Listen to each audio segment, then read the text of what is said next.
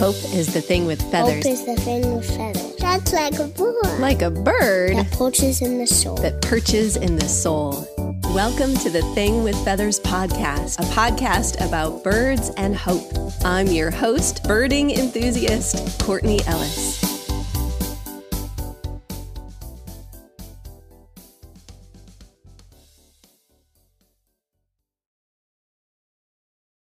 Welcome back to The Thing with Feathers. I am here today with Dr. Tim O'Connell, Associate Professor at the Department of Natural Resource Ecology and Management at Oklahoma State University. He also calls himself a 1950s dad parody who dispenses advice, birding, and otherwise on Twitter. Unsolicited, often. That's the best kind, isn't it? Everyone loves I, I, think so. I Unsolicited so. advice. Yeah. Tim, thank you for being with us today. Oh, it's my pleasure. Yeah, I'm delighted to be a part of it. So, do you have any dad bird crossover jokes? Oh well, I'll I'll work on that while we're talking. How's that? Okay, you can just That's weave that. it in. Yeah, yeah, but but no, not at the moment. There has to be some sort of joke to be made about creepers. There's got to be some bird creeper. I've been working on it. I got nothing so far. Okay, well, I'll think about that. Okay.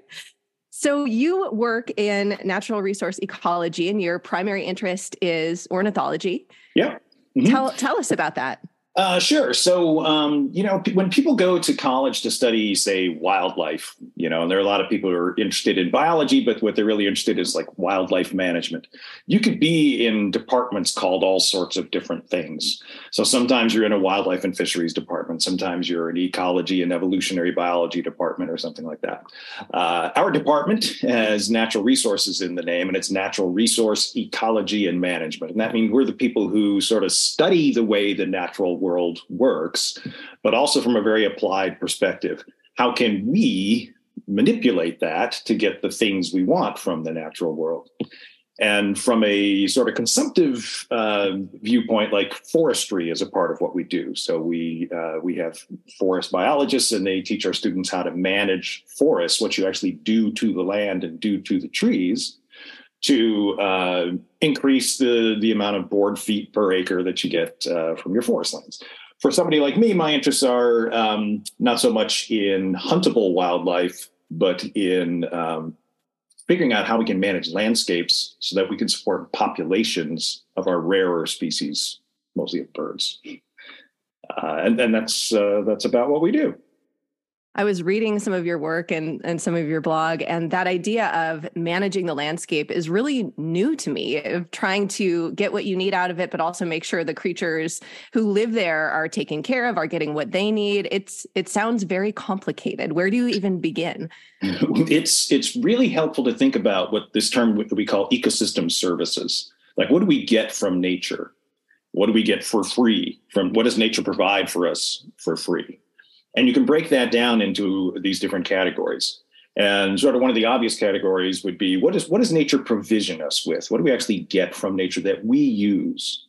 And things like wood, or um, we get fresh water. You know, these are things that that we take from nature. If you're a if you're a hunter or an angler, then you're literally taking food from nature, right? So that's one big category another big category is uh, like the cultural aesthetic things that we get from nature. So uh, I know you want to talk about hope and and sort of like the emotional effect that being in nature has on a person. That's a huge part of it. Mm. Um, so just aesthetic enjoyment and things like that are things that are benefits that we get from nature. So thinking about how we as managers of nature Uh, because there's really nowhere you can go on this planet that isn't touched by human uh, effort or industry or thing like that. Um, figuring out how we do that in a way that supports those ecosystem services that we get back is the key to natural resource management. Mm. And you're right, it's complicated and no one knows exactly how to do it, or we'd be in much better shape than we are. Well, and so much of nature is you pull out one tiny thread and things collapse that you didn't even realize were connected. You know, they're layer upon layer upon layer. My my children love the show The Wild Kratts, and they were watching one and yeah. they were like, they are saying it's not a food chain, it's a food web. And we talked about that, right? It's not all linear. it's this animal is connected actually to these 27 other animals in the same ecosystem.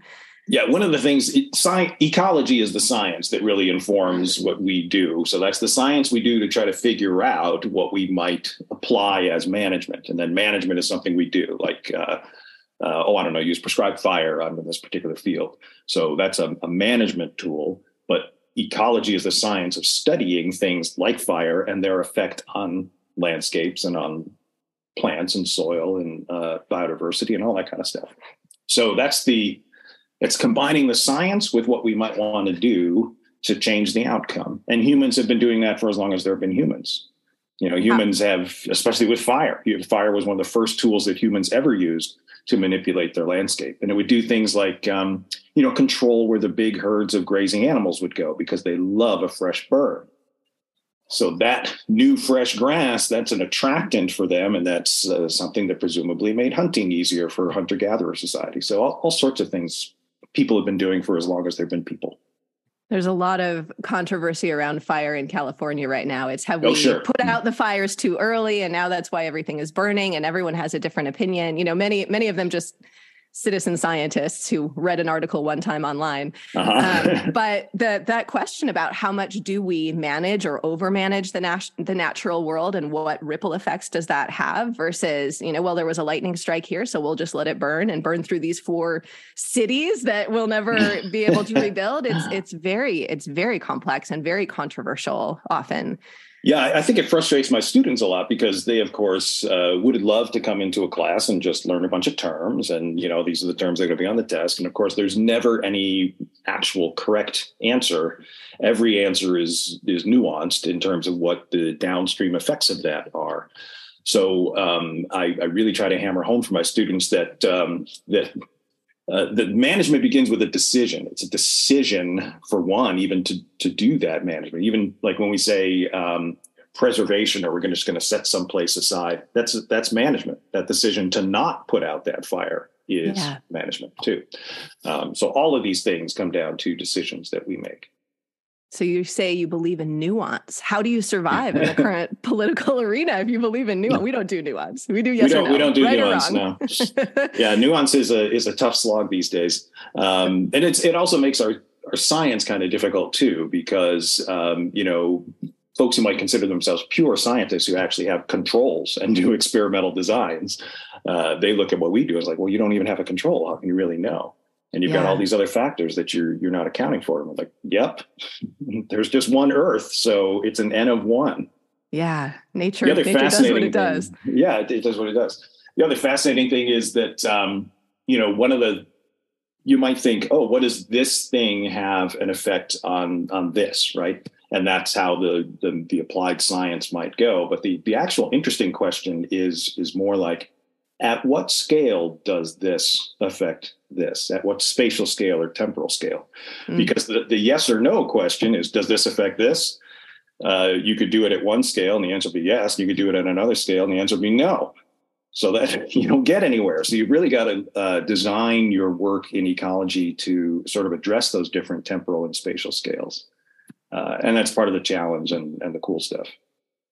So the answer, the answer is always yes at some scale and also no at some other scale. So you ace the test. No matter what answer you put yeah. on there, it's at least partially true. That's partially. great. That's that's why I was an English major because math, you get the one right answer and that's stressful. English, you write a five-page essay and you're at least a little bit right. so tell me about how birds fit into the work that you're doing right now. What are you doing with your students? How do birds fit in to wow. your work? Okay. Well, uh, I'm unapologetically an ornithologist. So there are a lot of people today who will work with birds and they'll say, um, well, you know, I'm a I'm a spatial ecologist, I'm a you know a physiological ecologist or something like that, and my model of choice is avian or something like that.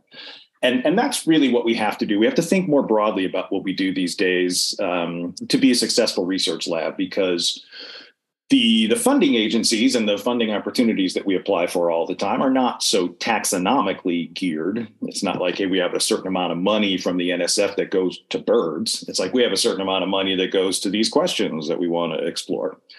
Um, so modern scientists have to be kind of nimble about that and sort of figure out how to, even if they do sort of love birds or love frogs or whatever it may be, figure out how to um, how to cast what they're doing or how to use the system that they like to work with to address different questions. So the focus is on the question more than the taxon taxonomic group. Mm. Um, but me, I'm a dinosaur, and I'm totally okay when saying I'm I'm studying birds because I like birds. And I'll address all kinds of different questions if they're about birds. I like other things too, but birds are the best. Um, so that spark of joy is so energizing too, isn't it? You wake up in the morning and think, I get to do what I love. There's there's there's energy behind that. There's uh the last proposal I put in, well, actually the second to the last, because I just put one in this morning, but the last proposal I put in about a month ago with a couple of colleagues was um, about loggerhead shrikes. Hmm. And, um, you know, the three of us got our heads together to apply for this particular proposal. And sure, we've got some cool questions to ask, but mostly we just love shrikes because they're cool. And that's what we kept saying. It's like, oh man, I hope we, we get this grant. And the, the reason we're hopeful that we get the grant is mostly that we get to have a great excuse to go out and look for shrikes because shrikes are just so cool. Uh, so yeah, that that passion is something that's never left me, and I'm delighted to see it in my colleagues too. How did you start birding? You you wrote. Uh, I, I, sent out a couple questions before the podcast, and you wrote, yeah. wrote that you started in the 1970s, and it's always stayed with you. What was it about birding that first grabbed you? I, I don't. Well, I just always loved animals, and that predates any sort of cognizant thing you know that I'm aware of. Uh, I did grow up on a farm, and uh, that's something that you know you're closer to nature. I guess you have the opportunity to see more things, and uh, and, and be exposed to things that way. And I'm sure that was a big part of it. But the um, the main thing that really got me into birds specifically, because I was equal opportunity nature boy when I was a little kid. So uh, snake catching in the summer was a huge thing for us. Um, and in the winter, just like wandering through the snow, like walking through the woods and, and just seeing how the how the forest was different when it's quieter, uh, when you're higher up because there's snowpack. Uh, so things like that, just like exploring. But I really got turned into birds when um, in 1975, uh, my dad got us the internet. And the 1975 version of the internet was the World Book Encyclopedia. I was going to say he was either some sort of inventor or the story has a twist. Or he got suckered into buying an encyclopedia. Um, but the the encyclopedia was uh, that, that's something I did as a kid too. I would just like on those snowy days, I just pull a volume off the shelf and I'd just be reading the encyclopedia. Uh, and I have four siblings, and all four to a person thought I was nuts. Um, but uh, the things that really grabbed me, of course, are all, any information I can get about dinosaurs or other animals or B for birds had a huge spread. There was all these beautiful, um, beautiful artwork from I think it was Arthur Singer who might have done that artwork, and he also did uh, the artwork for some of our more famous bird field guides. Mm. So I remember there was a page that was called like "Birds of Farms" or "Birds Around the Farm" or something like that, and I recognized some of them. It's like, oh, that's that's a meadowlark. I saw one of those. Uh, and then it just became sort of like a scavenger hunt for me. Like I wanted to find all the ones that were on that page, illustrated on that page, on our farm. And you know, red-winged blackbird and uh, eastern meadowlark; those were easy to find. We have bobolinks nearby, and bobolinks are just so cool. Um, that's a, a more of an eastern species that you're not encountering in California. But bobolinks are really strongly migratory for one. So they're you know, in, in, here in the spring and summer, but then they're gone. And uh, and one of the cool things that they do is like the the males they're they're highly polygynous. So one male will demonstrate, will sort of stake out a territory and defend against the other males and try to attract females to his territory. But uh, they've got this incredible song, and that's where their name comes from. It's kind of onomatopoeic. So it, it isn't just like seeing this cool thing; it's also hearing like you know, like how can you not notice that? And I used to look at, you know, my parents and my siblings who just like walk from point A to point B and not just be stuck, just stop dead in their tracks. Like, did you hear that? That's incredible. So I don't know why I was affected by that, but that is how it all started. Uh, and then just kind of snowballed from there, and trying to find as many birds as I could. Mm. But it, it was really all self-taught. I didn't know anybody else who um, had any interest in birds until college. Mm. Yeah. It's it's amazing when that spark hits you and suddenly your eyes are opened, your ears are open to this whole world that you didn't notice existed. And like you said, you see people just walk right by, you know, and I'm I'm always grabbing my kids, grabbing my husband, grabbing my friends, like, look, look, look, right there in the bushes. Did you notice? Did you see it? It's an acorn woodpecker, you know, and they're like, I don't care. Oh, um, oh, it's such a good one though. Right. And it's the sound so cool. is so recognizable. Oh, you can see them and they're making their little granary and they're like adjusting the how they need to notice that. Then they move their acorns. I got a whole thing about Dude. acorn woodpeckers, but the the joy of there's this entire world that's happening right around you that you didn't notice that suddenly this light bulb goes on and it's what else haven't i been noticing? Right. what else am i missing about this incredible beautiful world that i live in that's right in my backyard that's right in the park down the street that's right in the trail by my house? You got it. Layers and, upon layers and people you people have those same skills but they apply them to different things. So one of the things for uh, for teaching ornithology um, ornithology of course is a lot more than just identifying birds but that's the main tool that you use if you're going to study ornithology. So a big part of just getting you know if i've got say 50 students in the class how do i get them to get started as birders? Or you know i don't care if they're birders for the rest of their lives but they need to have this foundation and I try to find skills that they already have that they can put to use for birds, and they just haven't tuned in to it yet. So, for example, um, we're so attuned in in this country to recognizing sports uniforms, right? And that's we know we even know the individuals by their number, uh, and so we recognize signs and symbols and logos all the time and that's the same skill we would apply to visually identifying birds the other one is sound. So um, it, I always come up with these ancient examples, but that don't mean anything to my students anymore. Uh, but I say, hey, when you hear, uh, you know, a Rolling Stones song, and you hear Mick Jagger's voice, uh, you know it's Mick Jagger, right? You know his voice and uh, and you can tell that his voice is different from Steve Perry's voice, and and both of their voices are are different from Alanis Morissette's voice, and, right? Uh, so we do that all the time with things that we really are exposed to and we recognize. Uh, and of course, my kids can tell me the difference between as soon as they hear like, "Oh no, that's Doja Cat, that's not Dua Lipa," you know. And I don't know them well enough, but I'm sure if I studied their music more, I would, you know. So we have those skills and we use them and I'm just trying to get my students to take those same skills they already have and use and get them to tune into birds. Mm.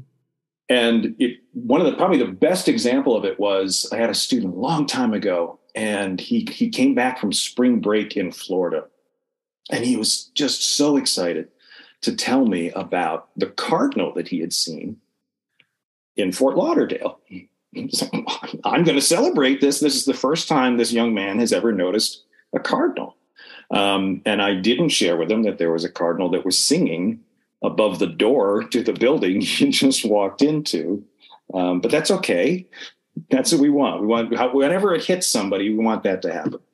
Absolutely. You want to build on the joy rather than build build on the joy, encourage them. down. yeah, always punch down, never or always punch up, never punch down. That's uh, good and, and and help people, you know, keep that ladder down there for them and, and bring them up. Yeah, that's that is a good word. I bet you're a phenomenal teacher. Eh. eh. See, that's eh. another sign of a phenomenal teacher. Eh, I'm okay. Eh. Um, so you wrote a little bit about some of the cultural meanings that different cultures mm. ascribe to birds. And I'd love to hear some of those stories because I think many of us in the United States have a story of, oh, you know, my loved one died, but blue jays always reminded me of him. And I saw a blue jay and I felt mm-hmm. this connection. But there are larger cultural stories in many many countries around the world that relate to birds and the meaning of birds could you share a couple of those with us that have really impacted you Sure. Um, you know, one of the things I, I, live in Oklahoma now. I'm from New York, and I'm in Oklahoma, and I'm um, more, much more exposed to sort of um, Native American um, and other in, indigenous cultural identities toward birds. And in fact, I have a I had a project with a student. We're still working to publish that. And the whole point was to say, to look at the diaspora of the removal programs for indigenous folks in the in the 19th century and can we look at like the bird communities where their original lands were and the bird communities they're exposed to now in their tribal lands in, in Oklahoma, and then actually sort of quantify that difference. And what I'm trying to get my head around on that is like, what are the cultural things that have been lost, these cultural connections that have been lost? And anybody who's, any people who've been through a diaspora have done that. I mean, the whole reason that we have robins in North America is because the European diaspora they re- were trying to remember the robins from back home that they were never going to see or hear again uh, in their lifetime. So anytime people have uh, move a great distance, they're they're going to be exposed to some sort of loss, maybe some discovery of some other cool things in the new place they go, but also loss of of home. Uh, certainly for me, I don't have bobolinks that breed around here, so that's something that I miss. You know. I grew up in northern Wisconsin and now I live in Southern California and I miss totally those black capped chickadees so much. Those were the oh, birds yeah. of my childhood. And yeah. 100%. Uh, so uh, just trying to figure that out and quantify that is, is something that has uh, led me to learn a little bit more about some cultural things. So one of the first things that really struck me was uh, I, I, got into reading like, well, well, why are eagles so revered? You know, what is it about? I mean, eagles are cool for sure, but there are lots of cool birds. Why eagle? And the, the cultural touchstone for a lot of people, and obviously I'm overgeneralizing from a lot of different groups, but the cultural ch- touchstone seemed to be something like eagle has looked into the face of God, mm. you know? And, and then, you know, and then when I discovered that, I was like, ah, now I get how sacred that is. Mm. You know, I, I could get sort of intellectually Sure, yeah. The you know this particular group of people they they think eagles are sacred, whatever that means. Mm. Well, now it's like oh well they they see there's one thing that has ever looked upon the face of God, mm. uh, and that's eagle. Okay, well that's a whole different level of sacred. Then now mm. I I really get it, uh, and that's how eagles then become can be messengers, uh, intermediaries, that sort of thing. Hmm. Related to that is um, uh, in in the the Himalayan region, the soils are so thin that um, it's it's difficult to bury the dead. So a really common practice in some areas is sky burial.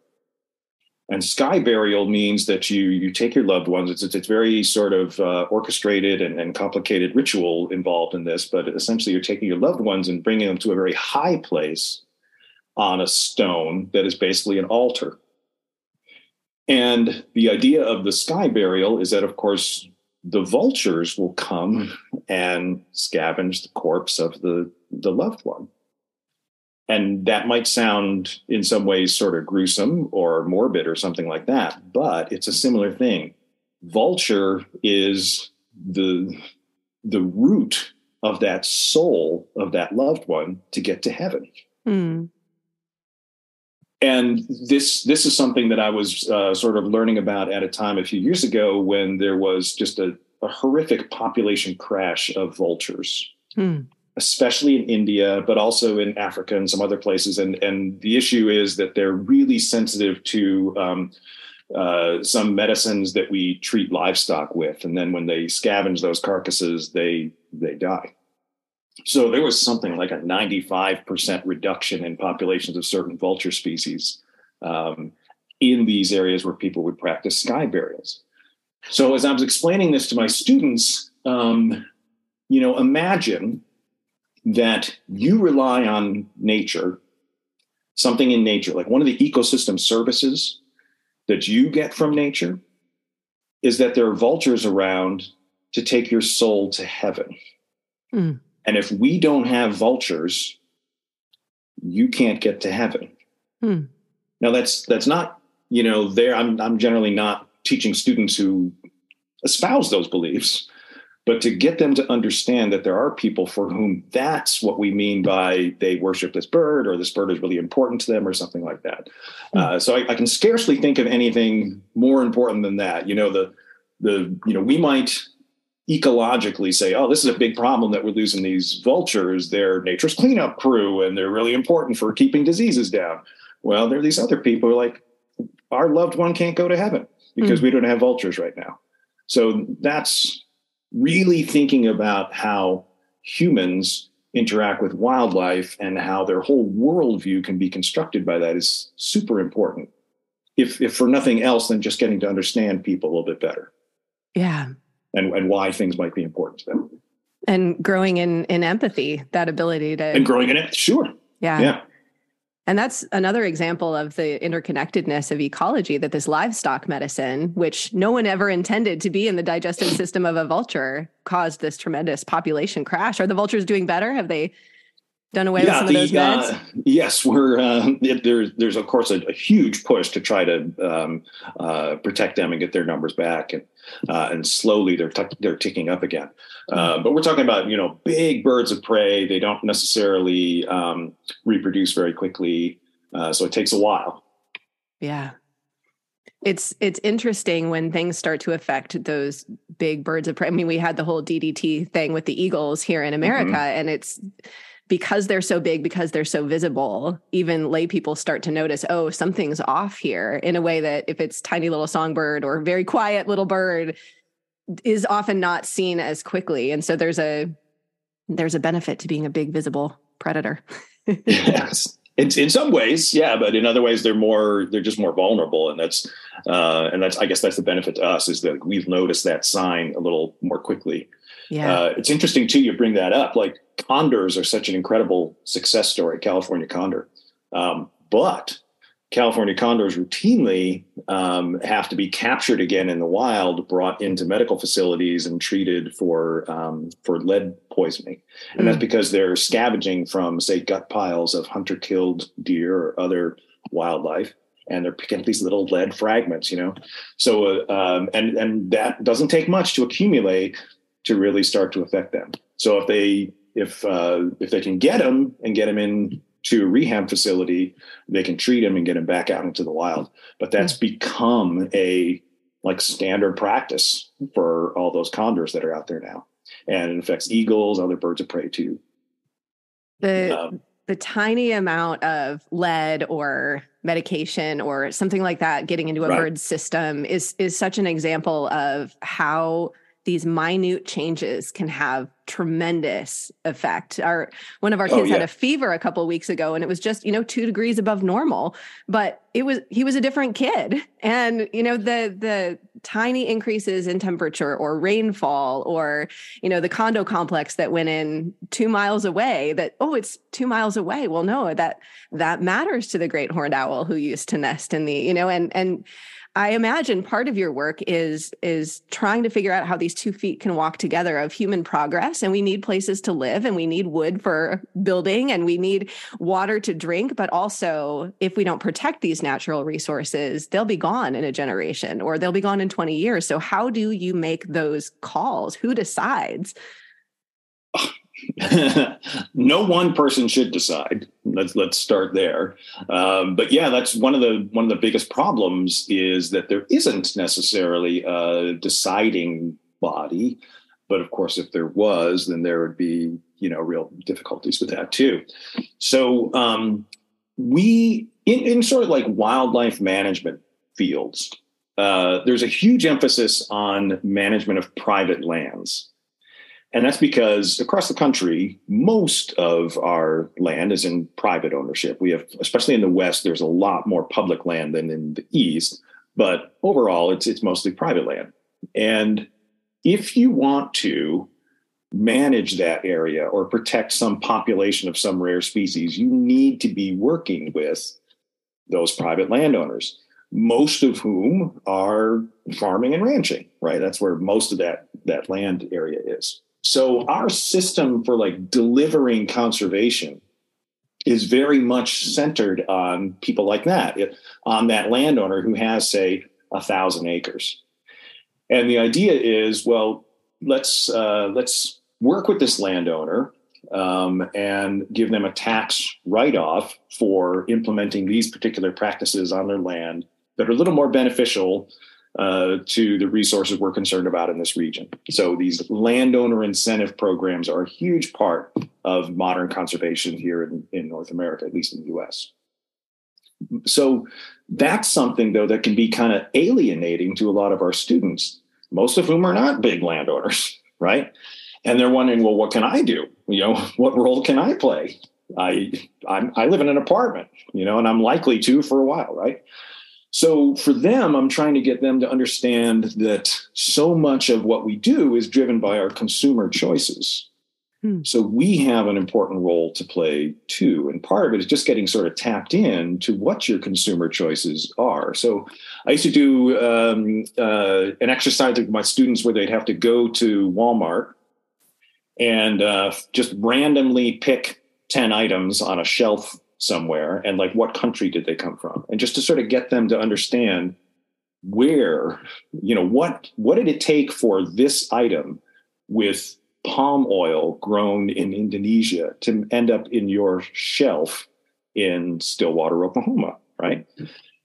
And that's not to like shame people for the choices they make, but just this is our global world today, and this is this the system that we've set up. So that's what really makes a difference in um, in sort of the way we manage lands is consumer behavior so much. Hmm. Um, a big one that always sort of shocked me was why are we growing so much lettuce in Arizona? Right? Arizona seems like an awful place to grow lettuce, but we grow a lot of lettuce in Arizona. And well, one of the reasons we grow lettuce in Arizona is that I love that crisp iceberg lettuce on my McChicken. And it's got to be the same crisp lettuce every McChicken sandwich I get, no matter what McDonald's I go to. Uh, so that's the kind of thing that we um, have expected as consumers, and that drives the demand. And you know, it's far more complex than I understand or can explain. Mm. Um, but getting people to understand that they do have a role, even if they're not big landowners. Mm. One of the most fun, I guess, movements that we've seen in the past, say, decade, it's been really quick, is so many more people getting interested in their own little plots of land as uh, as a little bit of rewilding, even mm. if hmm. it's just a tiny oasis, like just some native plants. And through the rise of um, um, citizen science, community science programs, especially iNaturalist, that helps yes. people learn their plants and learn their insects and things like that, I think that's been really important. There have been a few studies now that have demonstrated that there really is a, a benefit to having um, more sort of rewilded lawns and things like that. Hmm. Uh, so it's not just a feel good thing. Like it really does seem to matter, at least for some native biodiversity. And, and that's, you know, that's heartening hmm. that there and are things we do. And some of those changes and adaptations are so easy. It's if you have a yeah. lawn, don't mow it so short. Mow it six inches or four inches, whatever you can stand. Right, plant some native plants. Yeah, I, I spoke with a, a, evolutionary biologist a couple days ago who said the best bird feeder is a native plant. She's like, I'm not against it. bird feeders, but you know, grow those honeysuckle bushes or whatever it is that will attract the birds that you're interested in having oh, in your yeah. yard. Hundred uh, percent. And and my yard, my lawn, I'm in a place with like uh, you know an HOA and all that, but it's uh, they're pretty laissez-faire about that, which is good. Uh, and I, you know, I just don't mow big patches of my lawn, and I mow enough that it looks like I'm actually paying attention. It's not just um, totally unkempt. And and here in Oklahoma, we have to be careful about uh, fine fuel accumulation uh, around our home. So there's a certain amount of mowing that I'm going to do every year. But then I have leave these very conspicuous patches, and of course they're gorgeous. Uh, wildflowers pop up uh, mm-hmm. paintbrush and um, and Rudbeckia, uh, brown-eyed Susan, and things like that uh, in these little patches, and I'll get compliments on that. And people say, "Well, what, what did you do?" I was mm-hmm. like, "Oh, it was really difficult. I had to not cut it." I mean, I, sometimes the laziness works in everybody's favor, you know? 100%. 100%. And if you don't have a yard, you can start with a window box. You know, and you, you can, start with exactly or put a, a couple flowers or, in there, planter on your on your little deck or right outside your front yeah. stoop, wherever it is that we can all do a little piece. And those little pieces of the natural world, you may think my tiny little window box is nothing, but those add up. Those little bits of greenery and nature yeah. make a difference. They really do. Uh, I've got I've got one really like not particularly pretty patch that I'm looking at right now that is my ragweed patch. And some people would say, why is this idiot growing ragweed in his lawn in between their sniffs and their coughs from their allergic reaction to it. Uh, but the you know ragweed has these these little seeds, and bobwhite quail love those seeds. And um, I've seen bobwhite here, and I grow ragweed every year just in case a bobwhite needs one someday. Exactly. Every plant has a purpose. It does. It does. So they're there. And the other thing is just leaving those patches up as, um, you know, when I'm doing little patches of uh, wildflowers or, or, even native grasses that I've that I've found once I stop mowing a few few of my patches. It's not necessarily they're providing that much food for birds, but oftentimes they're providing cover for birds, and especially when it's uh, you know we get some pretty intense cold fronts here with real strong northwest winds, and just any amount of like windbreak is is important for them. Mm-hmm. Um, so that's that's important too. So even if I'm just sort of spreading, you know, sunflower seed uh, near one of those patches, they've got that cover that they can go to. Mm. Uh, so that even if they're not feeding from that patch itself, they're benefiting from it. So I do mm. a lot of that kind of stuff. The messier the yard, the happier the bird pretty much. and I know you you also speaking of, of window boxes, you have a passion against window strikes. Tell us what we can do to prevent those. Those are the saddest moments for me as a birder And when you hear that noise. Oh, that thud. Oh, sometimes it's at an office building, right? You know that bird's going to fall six stories, and oh, it just. What can we do? It is bad. Well, the good news is there are things that we can do, and increasingly we're doing things that are, uh, you know, it's a huge problem. But there, we are doing things. We're seeing a change like we've not seen before. Um, so one of my colleagues here, Scott Loss, who's a real leader in this research, sort of even globally, uh, in sort of anthropogenic mortality of birds, including mm-hmm. window strikes. And Scott and I have a new project that's just getting started this spring here on our campus, and we we floated this to upper level administration a few years ago. We said, you know, we could be the first Big Twelve university that really makes a commitment to bird safe glass on our campus, and you could almost like see the eyebrow go up. And, these like, people, these bird people. Uh, and and we got a commitment and then it kind of faded away because we lost some cash during uh, the beginning of the pandemic but we we got it back uh, and we actually have a commitment on our campus that there's uh, we've got a student who's starting this spring to uh, to do a new study and we're going to treat some buildings with uh, window appliques which when you're talking about big university buildings that's a big deal mm-hmm. Uh, it's it's one thing to sort of treat a picture picture window in your house or something like that it's another when you start looking at corporate buildings, industrial buildings, and skyscrapers and things like that. Uh, so getting that commitment is was great, and I'm so thrilled that we're we're doing that. So we're going to get some buildings uh, with the windows treated, and others that we've done prior work where we know we'll be able to detect a difference if we see one, and uh, and then we'll see you know what that tells us for the future about um, you know what, how we might continue to do that. We're, we've developed uh, relationship with architects on our campus. So they're coming to us now and saying, "Hey, we found this new type of glass. What do you think of this type of glass?" And uh, and it's tough to know. You have to really test things to figure out if they are going to be effective or not. Um, and so it's it's an it's an evolving science of how to reduce collisions.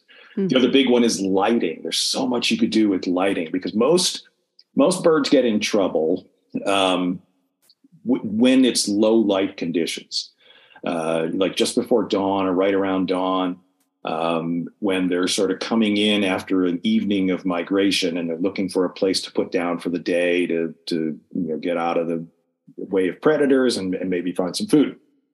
So they're moving around in unfamiliar environments. They get confused both by reflection, uh, especially if there's um, you know vegetation that's reflected in a window, but the other thing that's really confusing is a pass through effect. So if there's a window and through the building is a window on the other side and it looks clear to them, uh, that's really difficult for them. And then the other thing is lighting. So lights, especially from the inside of a building, can just be really confusing. And it just creates this, I, we think, illusion to them that it looks like a safe space they can go into. Of course, it's not. So uh, for the big skyscrapers, it's more like turning the inside lights off. Hmm which we should do anyway, really. Ideally, yeah. Um, and then uh, and there are you know citywide programs to do that now. So Toronto has one, Dallas Fort Worth has one. Um, so even entire cities are, New York City is working on it, I think too. Um, mm-hmm. So we're seeing things that we've never seen before in terms of addressing the problem, but still such a huge problem. Mm. And one of the reasons it's such a big problem is that if you can think back to almost any old timey wildlife show uh, where there's a predator and prey, and uh, which which animal becomes the prey? It's always the sick, the old, the young, right? Well, with window collisions in birds, most of them, like mo- the highest numbers, are, are migrants, and they're in the process of migrating. And the more we learn about, especially small uh, land birds, like it's only the ones that are in perfect health that are migrating. If a bird is uh, sort of not in good condition, if it's sickly, or even if it just doesn't have enough like fat laid down, it's more likely to stay put and not be migrating. So uh, windows are like indiscriminately taking out the most successful individuals mm. in the population, and um, it, it, it's an enormous hit. And when when people sort of scoff at the numbers because they're they're astronomical, like what does it really mean that a billion individuals in the U.S. are hitting windows uh, every year? Um, well, you, you, can match that up with what we know about bird populations over time. So, over the past 50 years, we think we've lost in total close to 3 billion birds, meaning like if you took all the species of birds in North America and you put them in a really big pot, uh, there would have been 3 billion more individuals in the pot in wow. 1970 than there are today. Mm. Um, so that just loss of abundance is a is a huge deal and there are just many many indicators not just for birds either but of other wildlife species where just the they're still here they're not mm. extinct mm. yet but mm. the abundance is just a tiny fraction of what it used to be even in the span of a single human lifetime mm. um, so all of these things point to you know that we should be doing things a little bit differently maybe yeah what what advice do you give people for their own picture window at their house what should they do decals uh, so um, there are some great resources. Um, one of the best sources for that is American Bird Conservancy, ABC. Perfect. Uh, yeah, they I'll, do I'll a, link to that in the show notes. Thanks. They do a great job of just putting together good information um, on the effective window treatments, and there are a lot of things you can do. But the, like the the old timey decals, like the the the falcon silhouette, that stuff doesn't work. Oh, okay yeah. Uh, I don't so really it, want to look at a falcon silhouette out my window. I want to look at a falcon, actual falcon. So I don't have to do that. just get a falcon and just tack it up there. Actual falcon. Yeah, the the key seems it has to be something that's going to break up the outline and be noticed by the birds, and so they have some sort of clue that this is a solid barrier. Mm-hmm. And one of the, the, one of the products that we're using, and I'm not intentionally endorsing, although we our preliminary work seems like this product is great, comes from this company called uh, Feather Friendly, mm-hmm. and it ends up being a series of like little dots that, on that are applied on these strips that go on the outside of the window. And if you apply those and they're um, close enough together, and I think the going um, recommendations these days is no more than two inches apart, mm. Uh, then that seems to be fairly effective at reducing um, collisions or, or, increasing the, ability of birds to notice that this is a solid barrier mm. and to avoid it that way. So if it's if they're too wide, then that's just going to be perceived by birds as like little saplings, and that's the sort of thing they fly through all the time. Right. So they've got to be narrow enough uh, to keep those little birds to get them to recognize it. Mm. And um, that's the product that we're using on our campus for our new study that's coming up is a, a feather friendly product. And of course, when you, we humans, we barely notice it. Right. So you have to be right up close to it to see it uh, for us. But for the birds, it's um, it is a lot more noticeable. Mm. And some of them could be, you know, UV treated, and birds see a little bit more in the UV spectrum than we do, so it maybe shows up a little bit more. That's another part of it. What is there's a lot of research going into just sensory abilities of birds right and how their vision really differs from ours so if we can find like a the, the silver bullet of course would be what's something we could put on the outside of this window that every bird will see but no human will see Yeah. If only birds were a monolith, if only owls yeah. and passerines all saw the same thing, right? Because that's a piece of it too is how do you get that full spectrum of birds? But something is better Correct. than nothing. Something is better than nothing. Yeah. Yeah. Um, but yeah, the good news is there are products today that will that will work to, to greatly reduce um, those, those birds hitting your window. Mm-hmm. Sometimes it's going to happen. I just took the dog out about an hour ago and she immediately went for the bushes and she spooked a, a junco from the bush and I watched this Junco actually bump into the brick wall. right. So sometimes the he flew away, he seemed to be okay, but uh, sometimes it's just going to happen no matter how well you've treated your window. But if you've got a window where you've noticed, uh, you know, some some birds over time, even if it's just like one a year, it's probably a problematic window. Mm. That's a great idea to treat that. Um, and then you'll have fewer birds dying at your window, which is probably why you have probably uh, that would be incongruent with why you have birds there, which is you're probably feeding birds because you want birds around and you want them alive. You want them alive. By the same token, don't have your cat outside if mm. you're feeding birds because then yes. you're really just feeding a cat. Yeah, keep the cats indoors. Cats indoors. So you are a member of the Wilson Ornithological Society. I mean, yeah, ornithological sure. always trips me up. Ornithological. Tell me about the benefits of being part of a, a, birding society, and tell me a little bit about Wilson.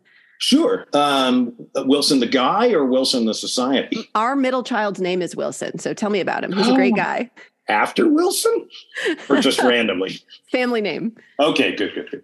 Um, yeah. So societies, there, there are a lot of, I mentioned ABC, American Bird Conservancy. There are plenty of societies that uh, interested people can join and support and derive benefits from that. ABC will give you a really nice magazine that comes, you know, and you'll learn about birds, you'll learn about conservation. And they're one of all, a whole great number of, of proliferation of, of amazing resources for people who are interested in birds. Uh, Birdwatchers Digest, Audubon, uh, Cornell Lab of Ornithology, American Birding Association. So all of those are, are great uh, for helping people learn more about birds, appreciate birds in their in their comings and goings, uh, and there's a conservation message that's being delivered, which I think is terrific. The um, societies like the, the Wilson Ornithological Society are something a little bit different, and that is that's where the science of ornithology is being done um, and specifically being published. So um, there are a number of different ornithological societies, just like there are different societies that publish on all sorts of things ecological society, herpetological society, uh, forest ecology society. So all sorts of different scientific groups have coalesced down through the years to form societies. And a society usually says, all right, we're going to form a society and we're going to publish a journal. And in this journal, this is where the peer reviewed science is going to get published. So, for things like um, ornithological societies, most of that was happening in the 19th century. So, it was on the heels of this very sort of Victorian style uh, going to a place, collecting birds and other things, um, and then stuffing those things and making them as specimens in a museum and that sort of thing. Um, and so that's what a lot of early sort of organized ornithology was about. And from that, we've got a, a a number of different ornithological societies in the US that have been publishing since the 19th century and, and, still are. So the biggest among those is the American Ornithological Society, the AOS. Um, and they, they're a couple years older than, than we are. Wilson Ornithological Society started in, I think, 1888. And started in Chicago. And the group then, the, the, the sort of niche they saw themselves having was that egg collecting was a hugely important thing, uh, a really important hobby back then. It's before TikTok, right? So people had to do something. So they went and raided bird nests and collected the eggs. Uh, so there was a like an oologists group that uh, began, and they they were the nascent society from which we sprang. Uh, we took our name, ultimately, the Wilson Ornithological Society, from Alexander Wilson, Alexander Wilson was a Scottish immigrant uh, who worked at the Academy in Philadelphia. And he was like the first one, he's credited as being the first one to really sort of put together um, in writing some studies of birds from the field. Hmm. And he uh, he ended up publishing, I think it's a nine volume uh, tome of of his wanderings throughout the, the, mostly the eastern U.S. studying birds. So not just collecting, but uh, you know describing habitat and life history and, and things like that.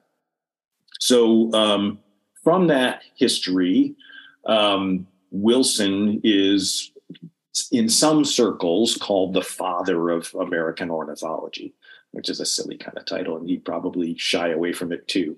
Um, but that's why almost 100 years later, the society was coming trying to come up with a name. It's like, oh, let's name ourselves after Wilson.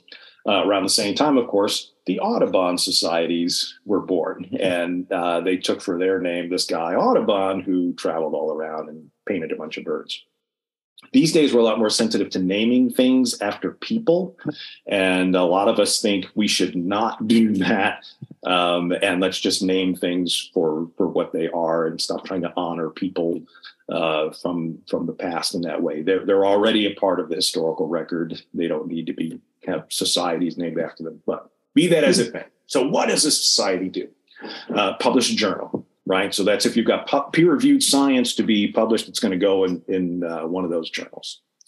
The other thing is an annual meeting. Hmm.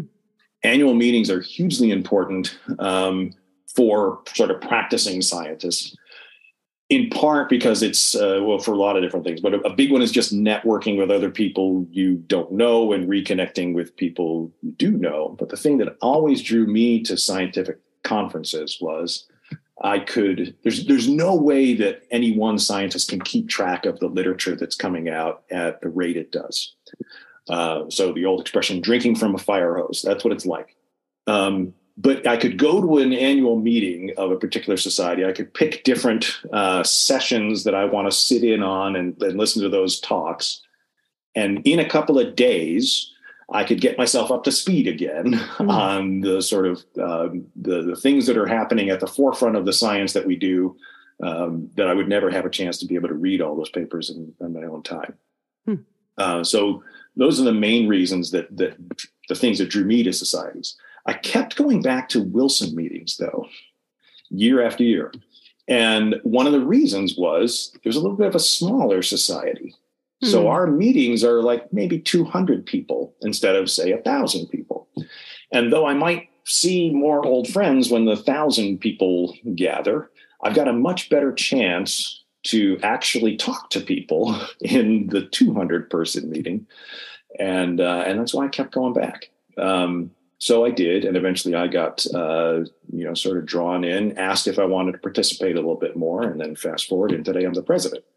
Um, today we're we're morphing and all the societies are to try to be more responsive to uh, the needs of ornithologists like how do we support ornithologists especially young people trying to get established in our science hmm. because a lot of people are going to be scientists and ornithologists uh, but they might not necessarily be publishing yeah or that might not be the main thing that they do so for some people today the the journal is less important and other things might be. So, what are some other things? Well, one is that we might support research. So, the Wilson Ornithological Society provides a tremendous amount of money just to support research as, as grants. So, we have a big grants program. Another one is mentoring. Like, how do we um, actually formalize mentoring and take someone who's sort of established and help them bring someone up uh, who's trying to get established? And to do that, um, and actually put resources behind it is super important. So for our mentorship programs, there's money. It's like we want you to come to the meeting. We want the mentor and the mentee to come to our meeting and take part. And travel's expensive, and meetings are expensive these days. So we're paying for that, right? So hmm. um, those are ways that we're, um, you know, moving forward with trying to support people trying to get established in ornithology and, and people who are already currently established too. So research grants, mentoring. Uh, we have a partnership that's coming up, which I'm thrilled to announce with uh, the group Field Inclusive. That'll mm-hmm. start this year, mm-hmm. and uh, that'll be some sponsorships. Uh, you know, providing the money for the sponsorships they offer specifically to help um, BIPOC individuals get more involved in the field, um, whether it's ornithology or you know something else, ecology. Mm. Um, so all of those are important ways that we as a society can sort of marshal our resources uh, to help support people who are coming up. Uh, for students, of course, it's student travel money. We want you students at our meetings. You're the ones who are going to be giving most of the talks. Um, so we know meetings are difficult to get to. So we're going to pay you. We're going to offset a huge amount of that cost to get you to our meetings. Um, and, and, and that's, I mean, it's, it's doing the work that I'm doing is all volunteer. And of course, it's a lot of work. You don't get a presidential salary? Amazingly, no. You get a free cost- T-shirt or anything, Tim? no, I pay for that stuff too. oh man, yeah, I know. It drives my wife crazy. She's always like, "Are you ever going to get this money back from this travel?" It's a labor um, of love. Yeah, but it's incredibly rewarding.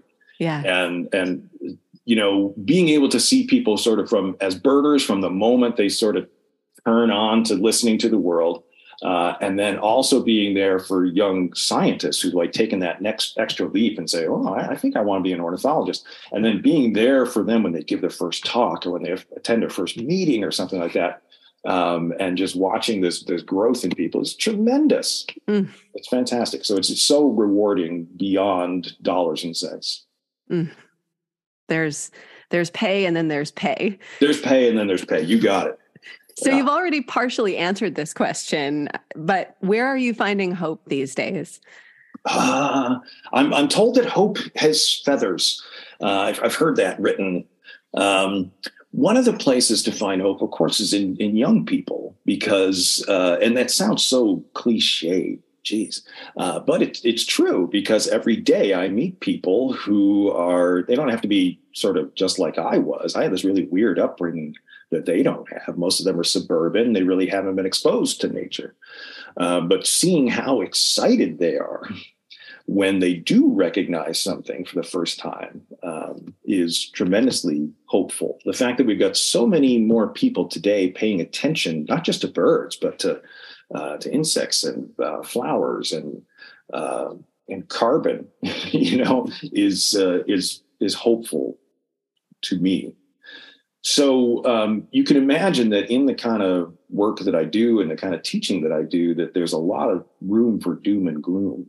Yeah. You know, and I don't sugarcoat that kind of stuff for my students. We actually do have a whole bunch of species that have gone extinct. And we do have a whole bunch more that are like functionally extinct, where their their numbers are just so low they they might as well be extinct in terms of their ecological uh, effect on the rest of the environment. So there's there's a lot of bad news, right? Um, so we look for the good news. We look for the good news, and then lean into that as best we can. Hmm. So there's a tremendous resource um, called Conservation Evidence. It's a website and also a really sort of applied journal. A guy named uh, Bill Sutherland runs it, as far as I know. Uh, and the idea there is they specifically on that website and through their journal look for things that people have done in conservation and then evaluated that practice. And it's they're like little mini reviews, like did this work or did it not, right? So something like um, let's say you're interested in putting little runways under the road so frogs and salamanders can travel back and forth without getting squashed in the road. So they've got a section on that, and you there's all these different papers written about people that did that in this environment or this environment and what the results were. Hmm. And then uh, right there, you're seeing, um, well, did this work or did this not? Hmm. Um, so that's a great resource to sort of counteract the bad news stuff for our students to sort of show them like this stuff that's really working. And uh, this is something that you can learn how to do. Another one is um, we have an Instagram account because I'm down with the kids. They don't even use Instagram anymore. You're uh, hip. Yeah, yeah, I'm hip. I'm cool. The uh, the Instagram account that I have for one of my courses uh, focuses specifically on this, and that is we go to the IUCN Red List, so the International uh, Union of Conservation of Nature, their Red List of threatened species, and you can search that list for a bunch of different criteria. And what I do uh, in this particular exercise is we search for things that are, you know, vulnerable or threatened or critically endangered or whatever. Those are the bad categories. But though that group that's also got a population that's increasing. So it's this really weird sort of Hmm. slice of things that are rare, but they're actually getting better Mm. right now. And um, and that list is probably about 200 species long. So there's quite a few. And and then the, the key is, well, let's figure out what is changing the fortunes of the species for the better. Why is their population now increasing after they got so rare? What are people doing? Hmm. Uh, and then we look for commonalities in that in the class, and the students sort of pick a species and then learn more about it, and then sort of share with the class uh, what is worth.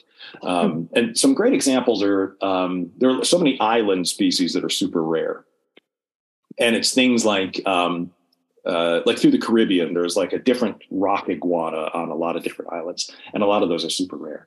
But there's a lot of activity toward bringing them back. Hmm. And one of the things that's really helpful is just sort of head starting them, right? So if you, um, it's it's not just the captive breeding itself, but it's getting those little little baby ones and giving them a couple of years to grow up, Hmm. uh, protected from cats and rats and automobiles and things like that. Uh, and then they get either get big enough that they can escape, or they're just fast enough that they're a lot less likely to be taken. And then you get those back out in the population, and it augments the population, and the, the trajectory changes. Um, so when you see things like that, it's like, oh, that worked for this species, that worked for this species, that worked for this species, right? Like, okay, now you have a practice in mind. Hmm. That's something that we can actually do that works to reverse the fortunes of these species. Hmm. Um, and then patience. You know, I was somebody who, when I was an undergrad, I thought I knew a bunch of stuff and was, you know, grown up enough and objective enough to say, look, I love California condors. Someday I hope to see a California condor. I'm not. They're going to go extinct. We should be using this money to save all these other things, right? Uh, what a fool I was, right? Uh, because if I had just sort of cooled my jets for about 30 years, Hmm. there were really passionate, talented people working with those condors. And when they made that decision in 1987 or whenever it was to bring all the remaining wild ones into captivity and, and really start this captive breeding program, they knew it was going to be a long slog. Uh, they knew it wasn't any guarantee. Uh, but fast forward today, and I'm talking to my students, and there are California condors free flying in Arizona, in California, in Utah, you know, and that's certainly not anything I ever thought I'd see. Mm. Uh, so I, I now have the benefit of looking back and being shocked at all the positive stories, the success stories that we have out there. Yeah. Uh, the world is in so in some ways so much better Hmm. than the one I grew up in when the Cuyahoga River was spontaneously catching fire, when every building you walked into reeked of cigarette smoke. Yeah. You know, when our cars were poisoning us with lead Mm. driving down the street. So um, that sort of amnesia about the positive things matters too. Mm. That's a good word. The connection between patience and hope and remembering the history and the trajectory of things. That's a good word. Yeah, you you, you uh, wish you could impart it to someone in the moment, Yeah. and you, you can't. They have to live it themselves. That's so Uh, frustrating. It's so frustrating that you have to, we all have to kind of find our own path and make our own mistakes. Hard as a hard as a professor and hard as a parent. both- Yeah, I think you're right. I think you're right. Dr. Tim, thank you so much for the gift of your time and your wisdom. It has been such a joy to be with you today. You too. I really appreciated it.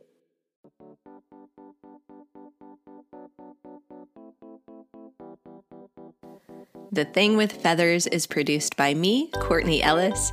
Many thanks to Del Belcher for the music, to Todd Peterson for the name inspiration, and to Emily Dickinson for the beautiful poem and for being in the public domain. Until next time, my friends, keep looking up.